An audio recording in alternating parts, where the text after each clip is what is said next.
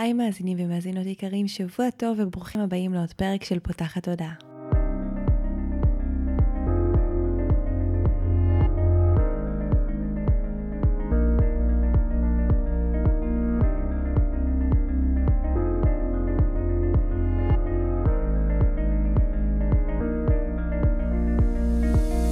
הפעם הראשונה שלכם כאן, פותחת תודעה היא תוכנית שנועדה להעביר רעיונות, לאתגר תפיסות קיימות ולפתוח את צורת החשיבה האוטומטית שנהוגה אצל כולנו לכל מיני כיוונים חדשים במטרה להכניס לחיים שלנו יותר כלילות, שלווה, זרימה, אהבה, קרבה וחופש, גם במערכת היחסים שלנו מול עצמנו וגם במערכות יחסים נוספות. אני ניצן אלפסי, אני מנחה של הפודקאסט הזה ואני מאמנת תודעתית ומלווה תהליכי העצמה אישית בעזרת כלים מעולמות התמודה, האנרגיה והרוח.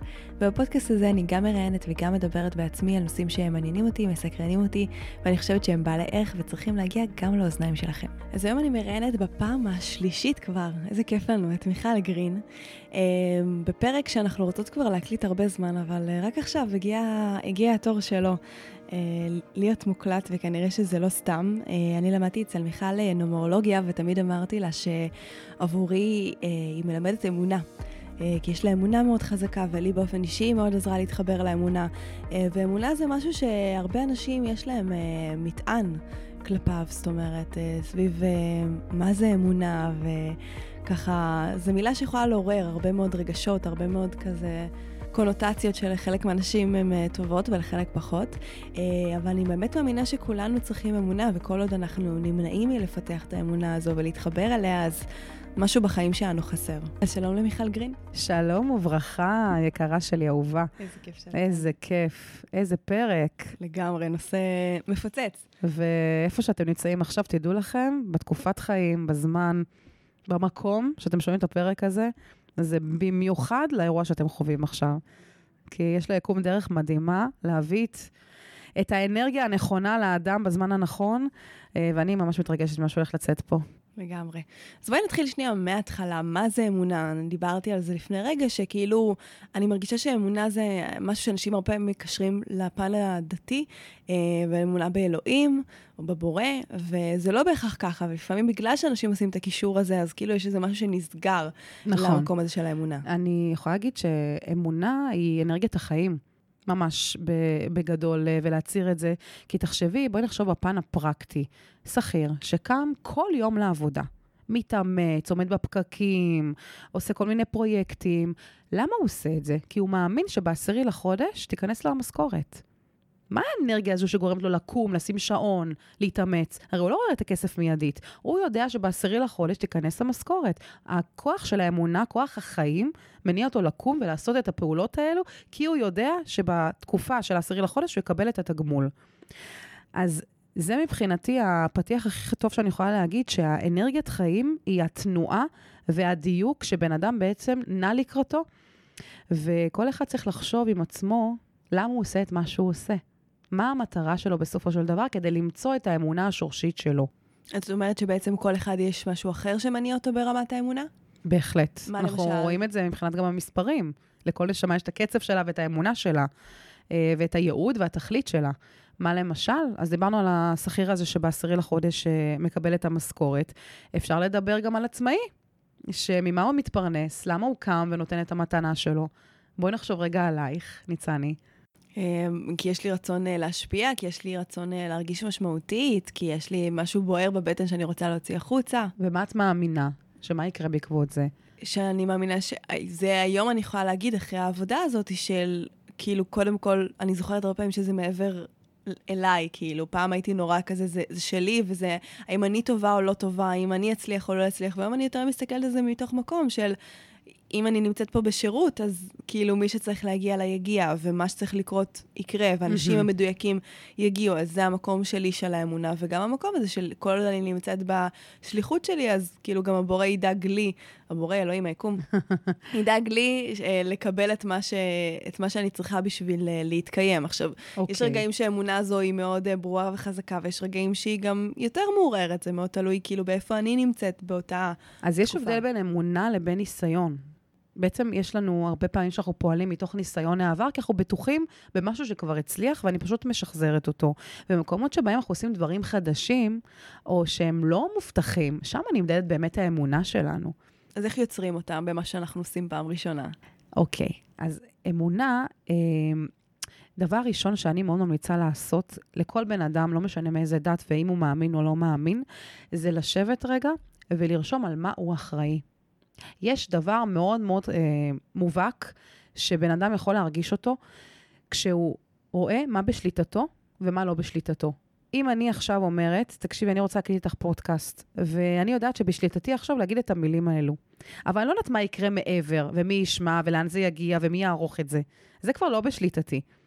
וברגע שאני מבינה מה כן בשליטתי, אני יכולה להגיע ל-100% ביצוע, ולא ל-20% בגלל חוסר אמונה. כשאני מתחילה ללכת עם התודעה שלי למקומות שבהם אין לי שליטה עליהם, כמו מה תהיה התוצאה, אז מידת האמונה שלי בעצם היא לא חזקה. אני צריכה תמיד להבין מה בשליטתי ומה אני משאירה לידי היקום, השמיים או הבורא. לא משנה איך קוראים לזה. ואיפה עובר הגבול? כי אני חושבת שהמון פעמים מה שקורה אה, להרבה אנשים, וגם לי, זה המקום הזה שבגלל הצורך הזה בשליטה, אז מתחילים להתערב כבר ב, באיך זה צריך לקרות, ובאמת בחלק הזה שהוא שייך אה, ליקום ולבורא. ואני תוהה הרבה פעמים איפה עובר הגבול הזה בין העשייה לבין ההרפייה, בין המקום שבו אני אה, זאתי שיוזמת, שפועלת, לבין המקום שבו אני משחררת. אני חושבת שזה איזשהו מתח, תגידי איך את רואה את זה, ואז אני אגיד איפה אני פוגשת את זה ואיך אני... אני ממש אה, מאמינה בלהקשיב אה, ליקום ולמסרים שלו. אנחנו כבר יודעים שימי משוב מאוד מדייקים אותנו כל הרביעי ושביעי לחודש, אה, ומראים לנו אם פעלנו נכון עם האמונה שלנו, או פעלנו לא נכון בבחירות שלנו. ומצד שני, גם אם אין יום משוב, היקום מדבר אלינו כל הזמן. איזה סימנים יכולים בעינייך להראות על מקום כזה של... קודם כל פיזיים. יותר או להרפות קודם יותר? קודם כל פיזיים. אם מקבלת מכה איפשהו, אז זה סימן שאני לא עובדת נכון. אני לא אמורה להיפצע, אני לא אמורה לקבל uh, כל מיני מכות מהיקום. להפך, החיים האלה אמורים להיות נעימים, כמו ריקוד של עונג. הבורא רוצה להשפיע עלינו טוב, אני כלי שצריכה לאפשר לעצמי לקבל, וכל עוד אני מאפשרת לעצמי לקבל, כמו פרח שמשקים אותו, והוא אף פעם לא אומר, אל תשקי אותי, אני מסתדר בלי מים ואור, נכון? הוא דווקא נפתח, הוא דווקא פורח, הוא דווקא אומר, הנה, אני נותן את המתנה שלי החוצה כדי לעשות מה שבאתי לעשות בעולם. הוא לא מפריע לתהליך הגדילה שלו. אז שמה, במקומות שבהם הדברים קורים טבעית, טבעי, סליחה, בצורה טבעית, אנחנו יכולים לראות הרבה יותר אמונה שזורמת. במקומות שבהם יש מאמץ, יש כל מיני קטיעות, אה, כל מיני מכות, שם אני מבינה שמידת האמונה שלי זקוקה לשיפור. תני לי דוגמה לקטיעות, שככה המאזינים שלנו יבינו על מה מדובר. אז בואו נדבר על מישהו שקם ושובר את הרגל. Mm-hmm. יכול להיות שהוא מאוד מאוד רוצה לעשות איזשהו שינוי בקריירה, ומצד שני הוא מאוד מפחד, כי אין לו מספיק אמונה בעצמו, או בהמשך הדרך. ואז בא היקום ואומר לו, שב עכשיו בבית ותחשוב, עד שתמצא את התשובות, אתה לא זז. מתי אבל לדעתך המשוב הזה הוא ביחס לכזה אתה צריך לעצור, לבין זה משקף כרגע את הפחד? כאילו, מה יוצר בעצם את הסימנים? האם זה היקום או האם זו התודעה שלנו? האם היקום יוצר או התודעה? זה תמיד בסנכרון. יש את התודעה שלי ויש את היקום שמגיב אליי.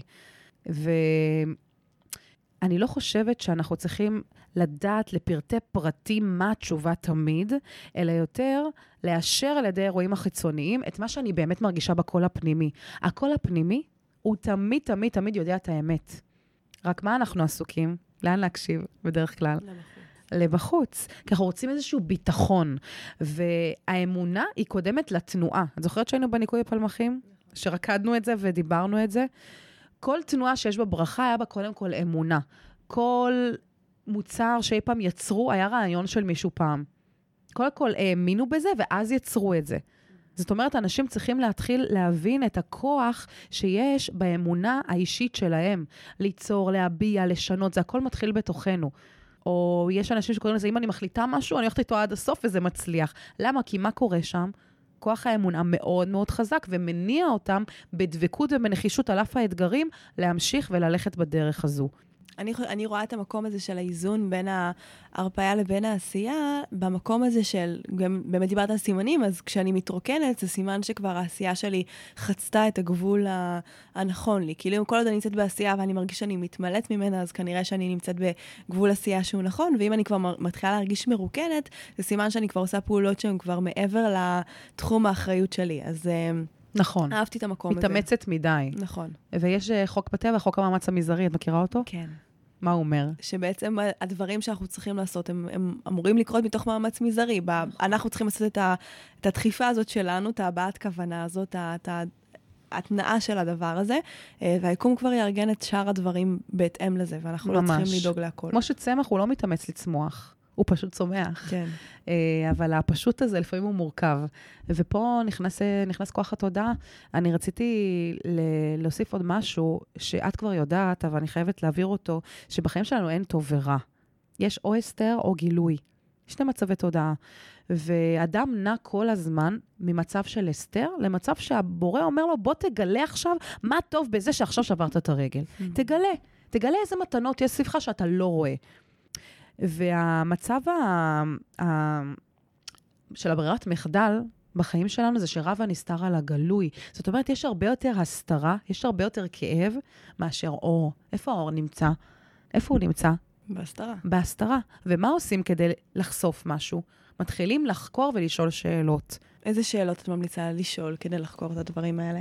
שאלות שיש מאחוריהן מטרה לצמוח. לא למה זה קורה לי, כי אז מאחורי למה יש סיבה של בוא תגידי למה אני לא בסדר, סיבה שלילית, אלא מה אני הולכת לעשות עם זה עכשיו יותר טוב?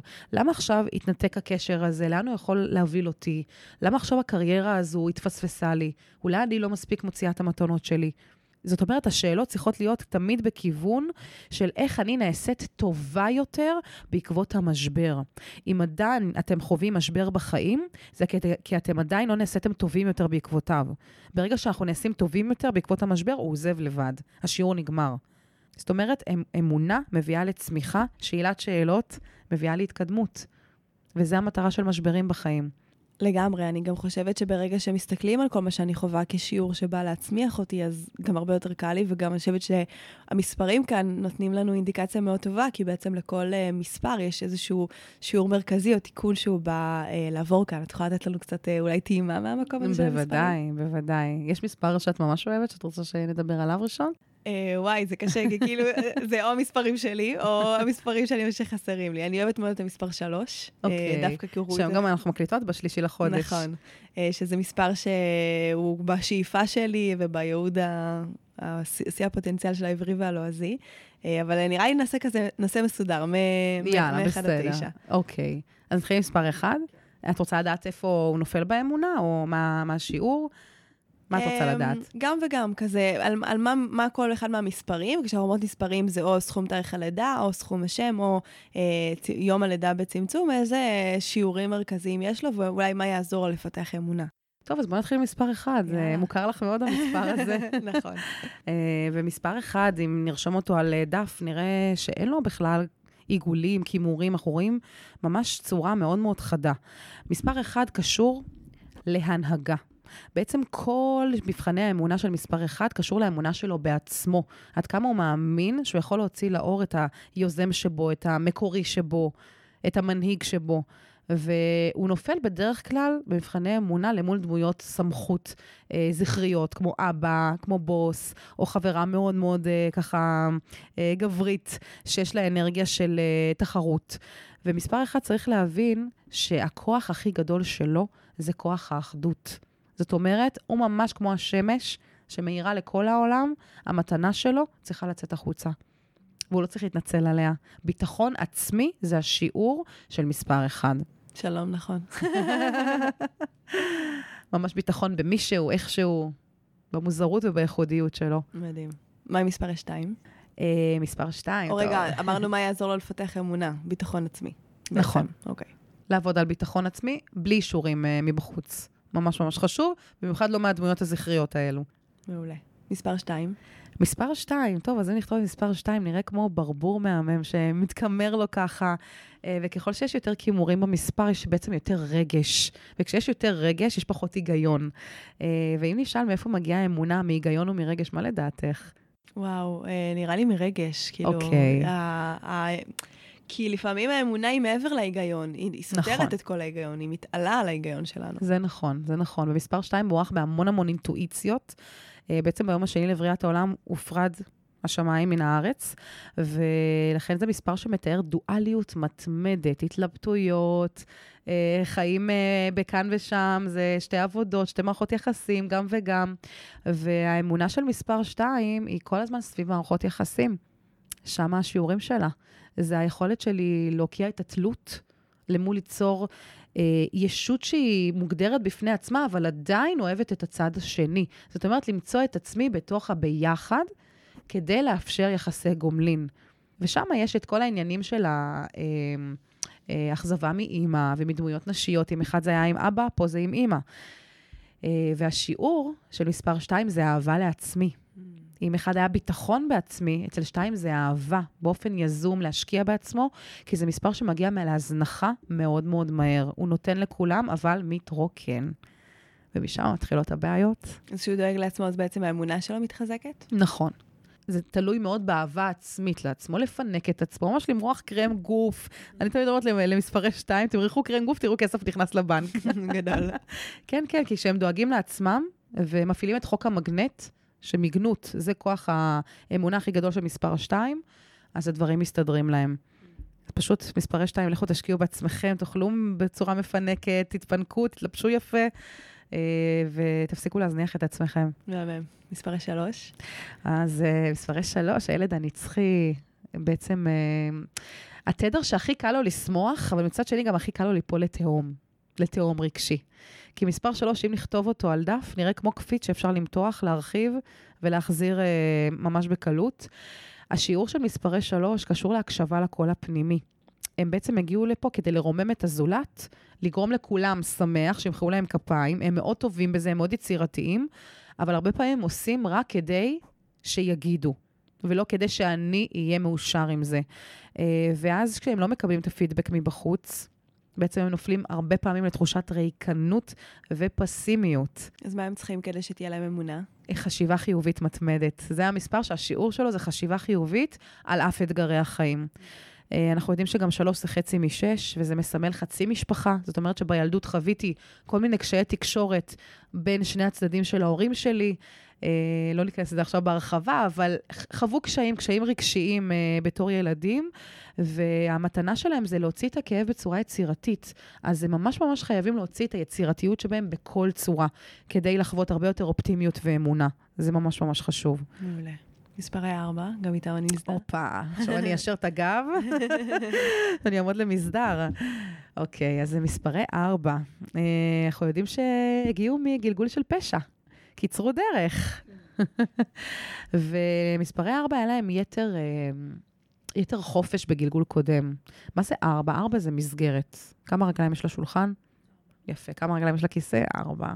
כמה צלעות יש במסגרת? ארבע. זאת אומרת, ארבע מסמל מסגרת, משהו שהוא תחום, ושהוא יכול להתפתח רק בתחום הגבולות הללו. לכן מספרי ארבע הרבה פעמים מרגישים בחייהם כמו הגבלה, כמו חוסר יכולת לפרוץ, כמו משהו שחייב ללכת בדרך הארוכה כדי בכלל להתקדם לאנשהו, וזה נכון. אה, הנשמה אמרה לעצמה, טוב, חוויתי את החופש יתר בחיים קודמים, עכשיו אני רוצה להבין מה הערכים של משמעת, של סדר, של יציבות, של ביטחון, של משפחה. ומספרי ארבע נופלים במבחני האמונה כשהיקום מפתה אותם לעשות קיצורי דרך, קומבינות, ואז הם צריכים לחזור את כל הדרך חזרה אחורה.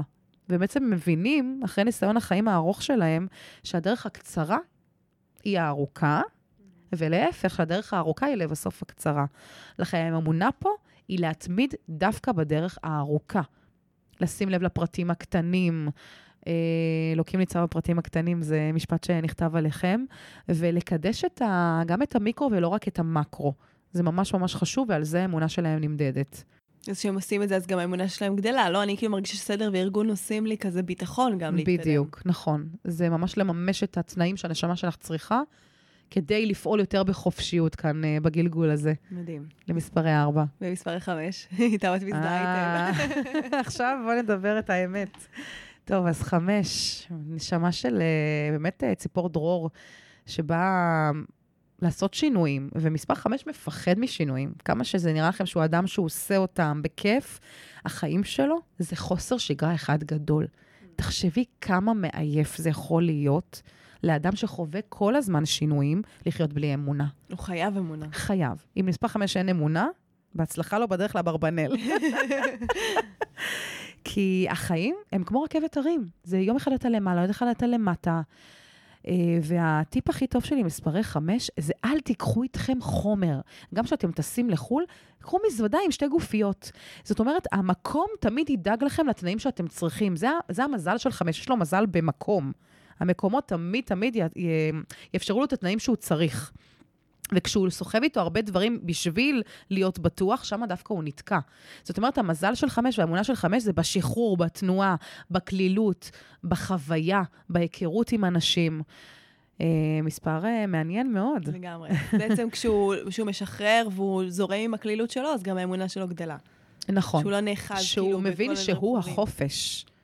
שהוא החופש והחיים האלה הם חופש, זה מה שהוא צריך ללמוד.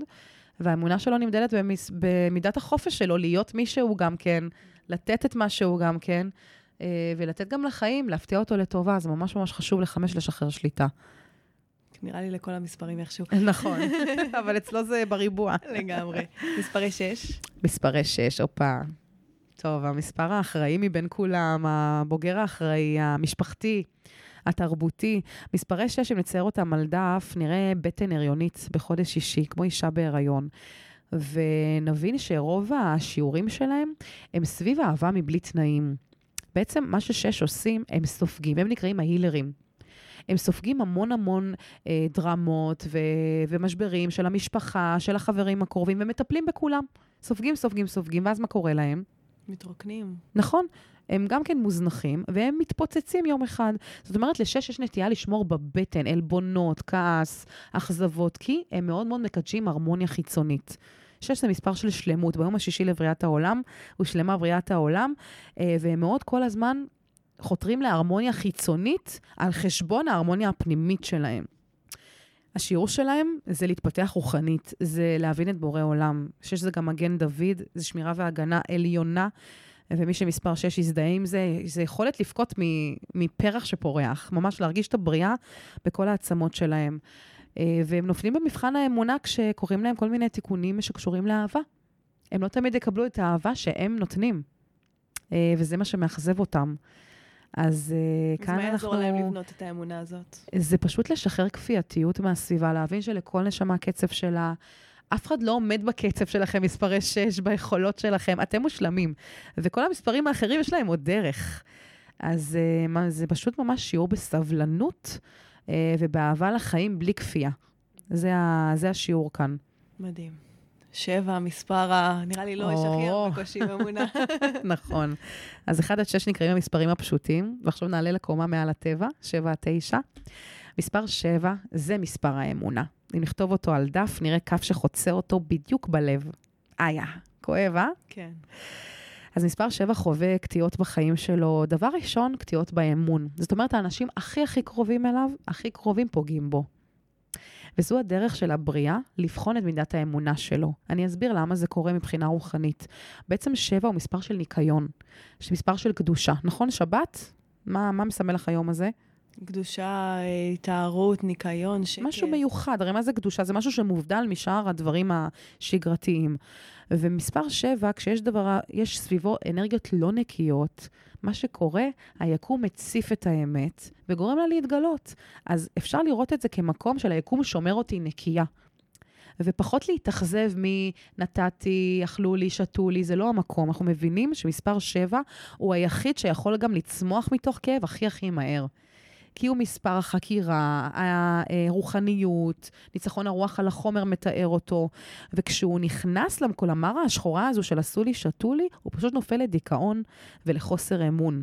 מספרי שבע, אתם תעברו הרבה קטיעות בחיים שלכם, הן מאנשים, אה, הן אה, בבריאות, הן בכסף, כל אחד והשיעור שלו, מין חוסר כזה שקיים, וכשאתם כן תאמינו ותבינו שזה מדויק, אתם תראו איך כל הצרכים שלכם מתמלאים רק מתוך, מתוך כוח האמונה. וזה אני אומרת באמת כילידת השביעי לחודש. ניצן, זה לפעמים בדברים שאני אומרת, אין לי מושג איך זה יקרה, אבל אני סומכת עליך, על מורה עולם, וקורים דברים שהם מעל הטבע, באמת. דברים שהם מעל הטבע שאני לא הייתי יכולה לתכנן את זה ככה. אז לכן אני מבינה שאני לא יודעת כלום. כל מה שאני יודעת זה טיפה בים, ויש מעליי כוח עליון שמסדר את הכל לטובה, וכל שנותר לי זה להודות בו ולהאמין לו. הדבר הכי מתגמל שיש. ממש. אז ברגע שהם... אז מה עוזר להם לפתח את האמונה שלהם בעצם? כי הם חייבים אמונה מספרי שבע. נכון. אה, מה עוזר הם להם לפתח? את האמונה? זה בעצם לח- לחזור רגע לגיל 6-7, להיזכר בזיכרונות ילדות שלכם, מה ידעתם שאחרים לא ידעו על החיים? הרי מספרי 7 יודעים משהו שאחרים לא יודעים. ושבע יזדהו איתי ויבינו את זה, הם רואים את החיים כמשחק, הם מבינים, מרגישים לא שייכים, מרגישים מוזרים פה, מרגישים שהם רוצים הביתה, אבל לא, אנחנו כאן כדי להביא את הרוח לתוך הכדור הארץ החומרי אה, ולאזן בין שניהם. אנחנו באנו לתת הרבה אור. לעזור להם בעצם, להכניס את הרוח לחיים שלהם ולכל הסביבה גם. נכון. להעז להביא דברים גבוהים ולא לא להתנצל על זה. מדהים. זה הרוח שלנו, האמונה שלנו. מדהים. מספרי שמונה. הופה. רגע, אני עוד פעם אתיישר. טוב, אז מספר שמונה הוא מספר מחשל. אם שבע היה הרוח, שמונה זה האין סוף, הכוכבים, הכל, היקום. אה, אין לו התחלה ואין לו סוף. ובגלל שהוא כזה חסר אה, הגבלה, ואנחנו נמצאים, ב, אין מה לעשות, בכדור הארץ שיש בו חוקים ומגבלות, מספרי שמונה חווים המון המון אכזבות בחיים שלהם, במיוחד במערכות יחסים. אה, זה מתחיל מזה שאין להם זמן להיות ילדים. הם נולדים כבר מבוגרים, כבר uh, עם אחריות על הכתפיים. הם צריכים לעזור uh, עם כסף בבית, עם עזרה, עם לת... לגדל את האחים הקטנים. תמיד יש איזושהי אחריות שהם נולדים איתה. והאמונה שלהם בעצם נמדדת במקומות שבהם מבקשים מהם לתרום מעצמם בלי תמורה. כי שמונה הוא השפע. בעצם הוא לא צריך לחפש איפה עוד אני אקבל, לא כסף, לא מוניטין, לא כבוד, כי שם הוא מאבד מהכוח שלו. ברגע שהוא קם ונותן מעצמו, גם אם זה משהו קטן, מה לדעתך קורה? נפתח לו, מגיע לו מלא, בקלות. אימפריה, מספר האימפריות, מספרי שמונה. תפסיקו להתאכזב מהאנשים, תפסיקו להתאכזב. אתם צריכים להבין שאתם השפע. וברגע שהשפע לא מבין מי הוא, אז גם חסר שפע בעולם. והאמונה של שמונה תיפתח כשהם יתחילו לתרום הן מהזמן, הן מהקצף, הן מהאנרגיה שלהם. ומבחינתי, מספרי שמונה, אתם המשענת והאבא של כל המספרים. אז תנו לנו להישען עליכם ותפסיקו לבכות. הם גם מאוד מאוד רגישים. אה, פחות להתלונן, יותר לעשות ויותר לפתוח את הלב. מדהים. ואחרון חביב תשע? מספר תשע, אוקיי, סוגר המעגל, המורה הרוחני, המחנך של היקום. אז מספרי תשע, איפה האמונה שלהם נמדדת? קודם כל בניתוקים שהם חווים. הרי תשע מסמל לנו השלמה של מחזור חיים, גם תשעה חודשים אישה בהיריון, אה, ואחרי הלידה בעצם מתחיל מחזור חיים חדש. מספרי תשע ממגנטים אנשים לחיים שלהם, מעבירים אותם שיעור, ואז מה קורה? הם מתנתקים, האנשים האלה. אז גם הם חווים המון המון אה, משברי אמונה בנושא מערכות יחסים. הם נותנים הרבה וגם כן לא מקבלים פידבק, ואז מרגישים, לא אוהבים אותי, לא מעריכים אותי. למספרי יש תשע, יש שיעור באמונה סביב הערך העצמי שלהם.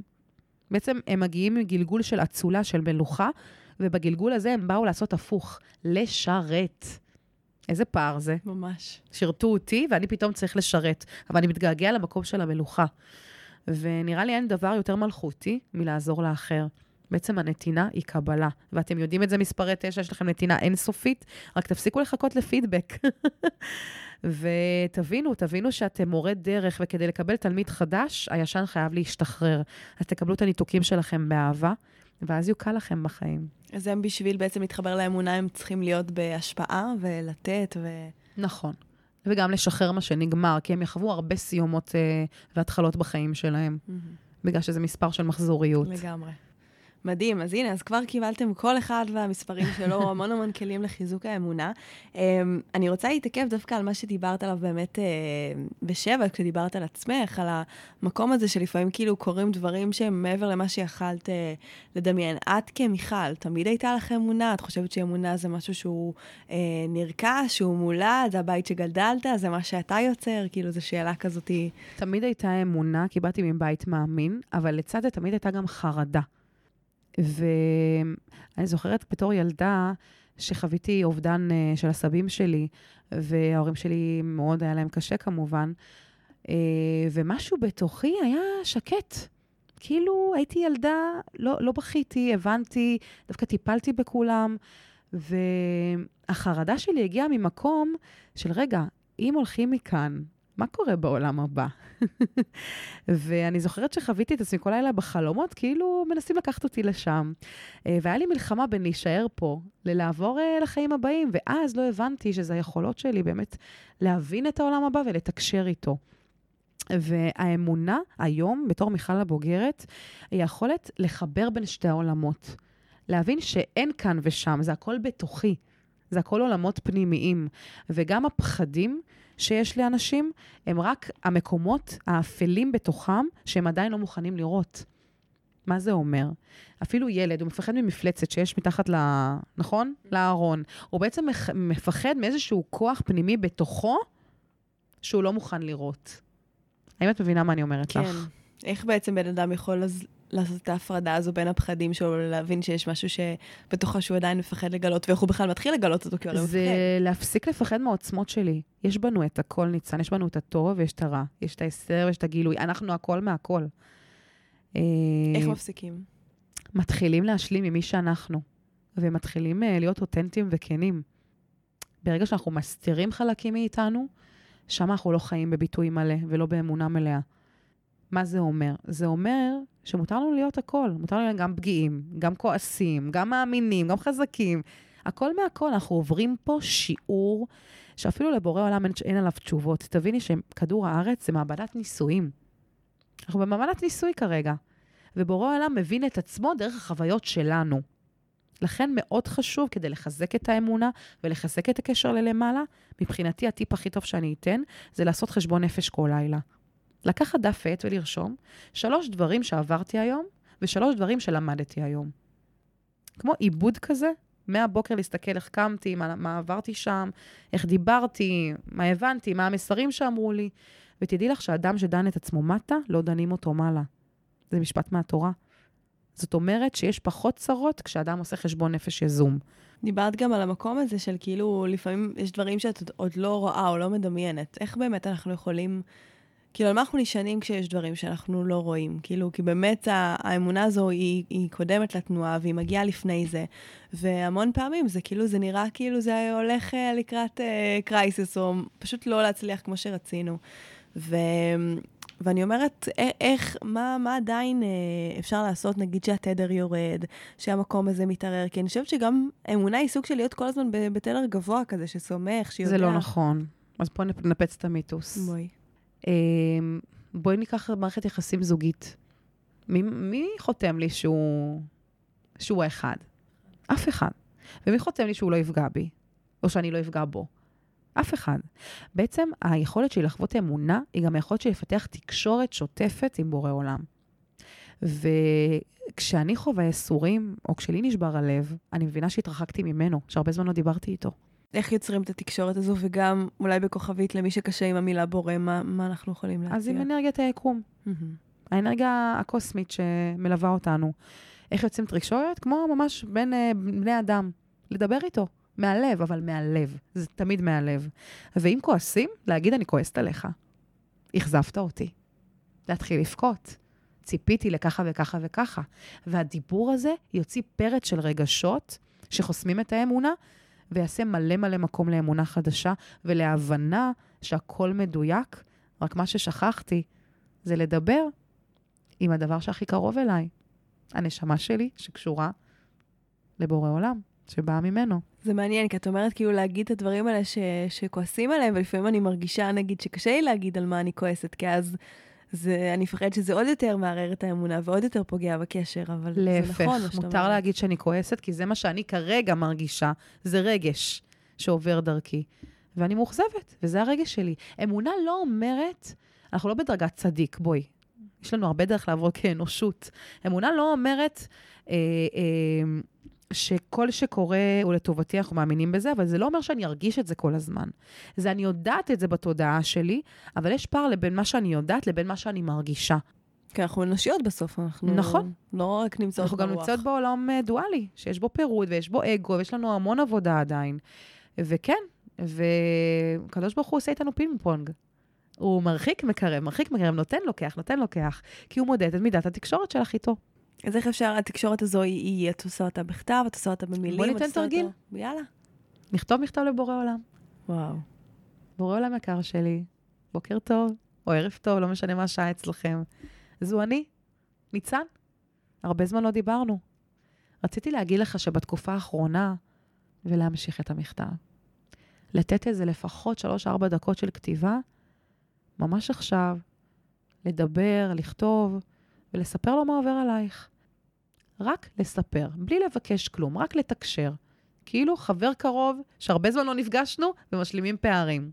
באותם רגעים שאת עושה את הדיבור הזה, קורה משהו מדהים. פתאום מסרים מהיקום מתחילים להגיע. אתם פתאום תשמעו צפצוף אדיר מאיזה מכונית, או שפתאום משהו ייפול, אה, או שיחה תיכנס, או משהו ישתחרר באנרגיה, כי אתם השתחררתם אה, בביטוי שהיה לכם חסום. וכשתסיימו את המכתב הזה, אתם תעברו לעשות בדיוק ההפך. מכתב מבורא עולם אלינו. אז בוקר טוב, ניצן יקרה שלי. זה אני בורא עולם, מה שלומך? הרבה זמן לא דיברנו. חיכיתי סוף סוף לרגע הזה לומר לך ש... ולתת ליד לכתוב כתיבה אינטואיטיבית. בדרך כלל פה כבר יוצאות דמעות, אה, מין הבנה כזו שהכל בסדר, אני עטופה, הנה הרגשתי חזרה את הביטחון. ובואי נסכם שאמונה קשורה קשר ישיר ליכולת התקשורת שלי עם המקור אה, ממנו באתי. אז בעצם זה לא משהו שהוא רק אה, נחלתם של מי שנולד. כולנו יכולים לפתח את זה. נכון. זה שריר. Mm-hmm. שריר תקשורתי, והקדוש ברוך הוא מבין אותנו דרך הלב. ואם הלב שלנו לא מדבר ורק הראש מדבר, הוא גם רחוק מאיתנו. אז uh, בכל מקום שיש אמת ויש כנות ויש שיחה מלב אל לב, הוא נמצא. אני חושבת שזה ממש יפה, כי בסוף, uh, כאילו, הדרך להתקרב למשהו רוחני, גם לעבור דרך דברים מאוד ארציים, כאילו תקשורת, פגיעות, uh, נכון. uh, מקום כזה של רגשות. נכון, נכון. ולהוציא את הכעס שהצטבר על הלב, כי הוא זה שחוסם את האמונה.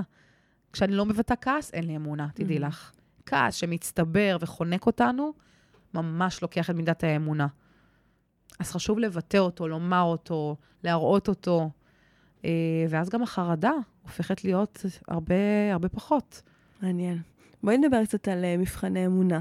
על, ה, על, ה, על המקום הזה. יש הרבה, כאילו, זה מונח כזה שמדברים עליו הרבה, מבחני אמונה, מבחני תדר. אה, נכון. ובא לי לשמוע מה את חושבת על זה, האם כאילו את אוהבת לקרוא לזה בכלל מבחן, יש הרבה אנשים שאומרים כאילו לא לקרוא לזה מבחן. ברור שזה מבחן.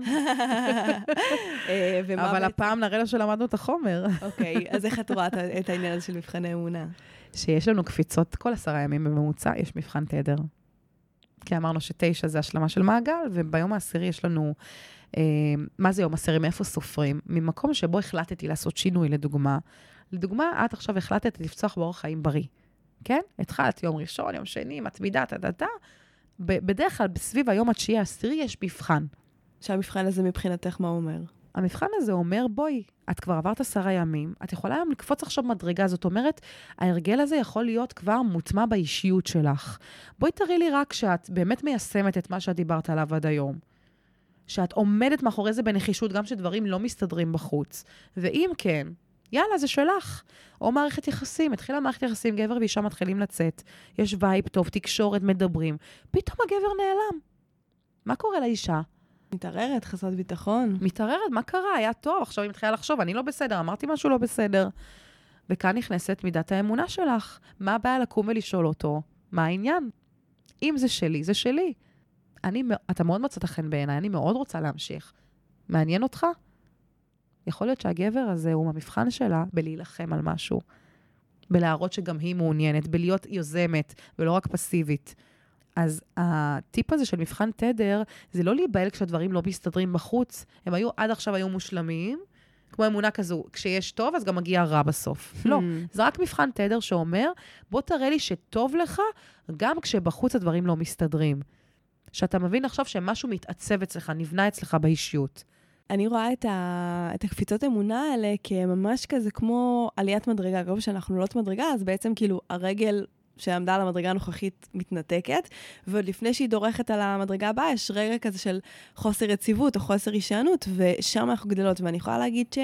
אמ, ככל שאני מרגישה שאני הולכת ומתפתחת, אני מרגישה שמבחני האמונה הם יותר אמ, בדיוק. מתקצרים. כאילו, הזמן הזה של, של בין הדברים, יכול, יכול להיות שכל עשרה ימים יש את המבחן תדר, אבל מבחני אמונה כאלה גדולים. הגדולים. פעם הייתי מרגישה שזה אחת לשנה, יש משהו שמקפיץ אותי, עכשיו זה כבר אפילו עניין של כמה חודשים, וזה הרבה נכון. פעמים אה, דברים חדשים שאני יוצאת איתם בעסק, או אני חושבת שגם כל אחד שווה שיבחן איפה אצלו. נגיד, אצלי הרבה פעמים מבחני אמונה הם קשורים לדברים שקשורים לכסף.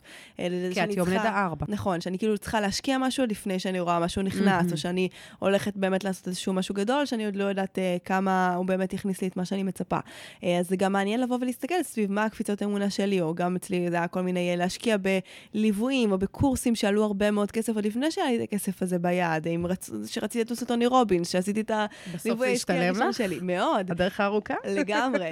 אני חושבת שזה גם כל uh, קפיצת אמונה כזאת, זה נכון, דיברנו על זה שלפעמים אין לנו את ההוכחות האלה, אבל כשיש לנו את ההוכחות, אז גם הרבה יותר קל להאמין בפעם הבאה, כי אני אומרת, אוקיי, כבר כאילו, I've been there, I've done that, כאילו, זה כבר, הצלחתי. הצלחתי להתגבר על זה, אז כנראה שאני אצליח גם בפעם הבאה, ואז יש בזה משהו שהוא יותר קל, ואני גם נזכרת במה עזר לי בקפיצה הקודמת, אולי זה דברים שיותר עשיתי בשביל להתחבר לעצמי, אולי עשיתי יותר כתיבה אינטואיטיבית, אולי באמת חיזקתי את האמונה דרך כל דבר שמחזק לי את האמונה, זה יכול להיות אה, באמת אה, שיחות כאלה עם הנשמה, זה יכול להיות אה, מדיטציות, זה יכול להיות ללכת לים ולהתחבר לעוצמה של הטבע. או ללכת למטפל שמעלה לי את האמונה, או לרשם לי לימודים, זה לגמרי, גם בסדר. לגמרי. אז יש המון המון אופציות באמת איך להעלות את זה, וכשאנחנו מודעות לזה, אז זה יותר קל, וגם, כאילו, אני כן אשים בכוכבית את המילה מבחן, כי הרבה פעמים... יש לנו נטייה בגלל הבית ספר לחשוב שכשאנשים אומרים מבחן, אז כאילו זה משהו שבא להוכיח לנו אם אנחנו מספיק טובים. והיקום לא מסתכל עלינו ככה, הבורא לא מסתכל עלינו ככה, זה, זה הרי, זה בסוף ישות שיש בה אהבה ללא תנאי, היא לא נכון. באה לבחון אותנו או להכשיל אותנו, היא באה לחשל אותנו. זה כמו, תסתכלו על זה כמו תרגול. הרבה פעמים ב, בקורס uh, היל, שאני לומדת כל מיני כלים כאלה טיפוליים, אז אני אומרת להם, הדרך הכי טובה לתרגל את הקורס זה המציאות, כי המציאות כל הזמן מלמדת אותנו להתפתח, להשתנות, לעשות עבודה עצמית, uh, לטפל בעצמנו. אז גם הרגעים האלה שהם מגיעים, הם לא מגיעים בשביל עכשיו לבוא ולהראות לי כמה אני לא בסדר, או להכשיל אותי, הם באים בשביל לבוא ולעזור לי לפתח את אותן איכויות שהם בעצם השיעור, שמבלי השיעור, מבלי מבחן האמונה, לא הייתי מגלה בכלל שיש לי את היכולת לחוות נכון, את זה. נכון, זה תמיד סביב תכונה שצריכה לצאת. נכון. העליות טובה יותר, זה תמיד סביב תכונה גבוהה יותר, זה יכול להיות אסרטיביות, זה יכול להיות כנות, זה יכול להיות גבולות. כל אחת והתכונה שצריכה לצאת ממנה בעקבות המשבר הזה. זאת אומרת, בן אדם שהוא בקושי, הוא צריך לשאול את עצמו, איזה תכונה הייתה עוזרת לי הכי מהר לעבור את הקושי הזה כרגע? של המולה. זו השאלה. וברגע שאני יודעת איזה תכונה אני צריכה, גם הסבל מתקצר. אוקיי, אני צריכה עכשיו אסרטיבית, אני צריכה להציב גבולות. אני עכשיו רגע מבינה עם עצמי מה הגבולות שנעימים לי, ומתחילה להציב אותם לצד השני. Mm-hmm. ואז גם אני מתחזקת, כי אני רואה שהדבר הזה עובד. כאילו מהדהד החוצה. נכון. יש לי שאלה. כן. אמ, יכול להיות שאנשים מקשיבים לנו ואומרים, וואלה, לא רוצה להאמין, כאילו, האמנתי, חוויתי משבר, בגדו בי, גנבו לי, עשו לי, כאילו, יש uh, מקום כזה של uh, ממש הרגש, הרגשתי שבורא נטוש. עולם והיקום, ממש, בגדו בי, נטשו אותי, ואיך נכון. אני בונה את זה עכשיו בחזרה, כאילו, מה אני עושה עם זה? קודם כל, אתה לא חייב לבנות. כי יש דבר הכי עליון שקרה בחיים, שנקרא בחירה חופשית. Uh, זה משהו שבחיים לא התערבו לנו בו, אבל אם יום אחד האדם ירצה לחוש הרבה יותר אלוקות, הרבה יותר אור, הרבה יותר עונג, הדרך לשם היא רצופה באמונה. ומבחינתי אדם עשיר בעין, זה אדם שיש לו הרבה הרבה אמונה. זה לא משנה איפה תזרקי אותו, עלי בודד, גם חסר בגדים, חסר אוכל. אם יש לו אמונה, יש לו הכל, יש לו שמחה. השמחה ממגנטת דברים טובים, ממגנטת גם עבודה, גם חברים, הכל. הרי ליד מי אנחנו רוצים להיות? ליד בן אדם שהוא עם אנרגיה חיובית. אנרגיה טובה. אנחנו רוצים שמחה, אנחנו נדבקים, נדבקים לשמחה. והשמחה היא פועל יוצא של אמונה. עכשיו, מאוד קשה להיות בשמחה תמיד, למרות שזו המצווה הכי גדולה שיש. אני פשוט אומרת שבן אדם שלא רוצה, הוא גם לא חייב. אל תעשה דברים כי חייב. אז אל תדבר עם בורא עולם. תיכנס עליו, תהיה ברוגז. זה גם בסדר. זה החוויה שלך. אולי האמונה שלו זה לא להאמין. זאת אומרת, אנחנו מאוד צריכים להיות קשובים לבפנים, כי הרבה פעמים ההתרחקות היא דווקא תחילת ההתקרבות. אה, ודרך הרבה שנים של חושך, של כאב, של ייסורים, של נטישה, אנחנו הרבה פעמים מוצאים כוחות נפש אדירים, ופתאום מהאתאיסט מוחלט אני הופך להיות איזה רב גדול. אה, ובלי קשר לדת, זה פשוט אמונה, מרגישים אותה בלב. ואני חושבת שהדת החדשה של הימים שלנו היא דת האמונה. בלי קשר למגדר ובלי קשר ל- ל- למעמד. זה ההבנה הזו, שאם נסתכל על כדור הארץ מלמעלה, נראה איזה ג'ולה כזו קטנה, כן? מדמיינת את זה רגע? כן, לגמרי. וכולנו פה כמו איזה חיילים קטנים פה על הכדור הזה, שבאנו לרגע לגלגול, לעבור את ההתפתחות הזו, ובסופו של דבר ניקח איתנו את מה שיש לנו בלב. את יודעת שאת אפילו לא תזכרי איך קראו לך? לא תזכרי שאך ניצן והיה לך פה, לא תזכרי. את תיקחי איתך רק את המידה שבלב שלך. עד כמה פיזרת אהבה, ועד כמה, שמחת בסין, משמחה. וזה דבר מדהים, כי אני יכולה לראות על עצמי בתקופות שבהן לא היה לי אמונה או פחות אמונה, ונכנסתי לדיכאון או לתחושות שליליות. הייתי בן אדם חסר שמחת חיים. השליטה הייתה כל כך גדולה, הרצון הזה לחנך את כל העולם. ולא, לא היה לי כיף. מה עזר לך לצאת מזה? ההבנה שאני רוצה להיות שמחה.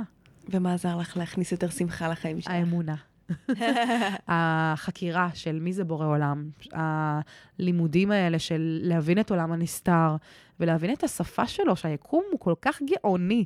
בואי, ברגע שמבינים את המספרים, אנחנו מבינים כמה גאונות יש ב... ברמת הפרפר שעף עכשיו לידינו. זה הכל בהשגחה פרטית.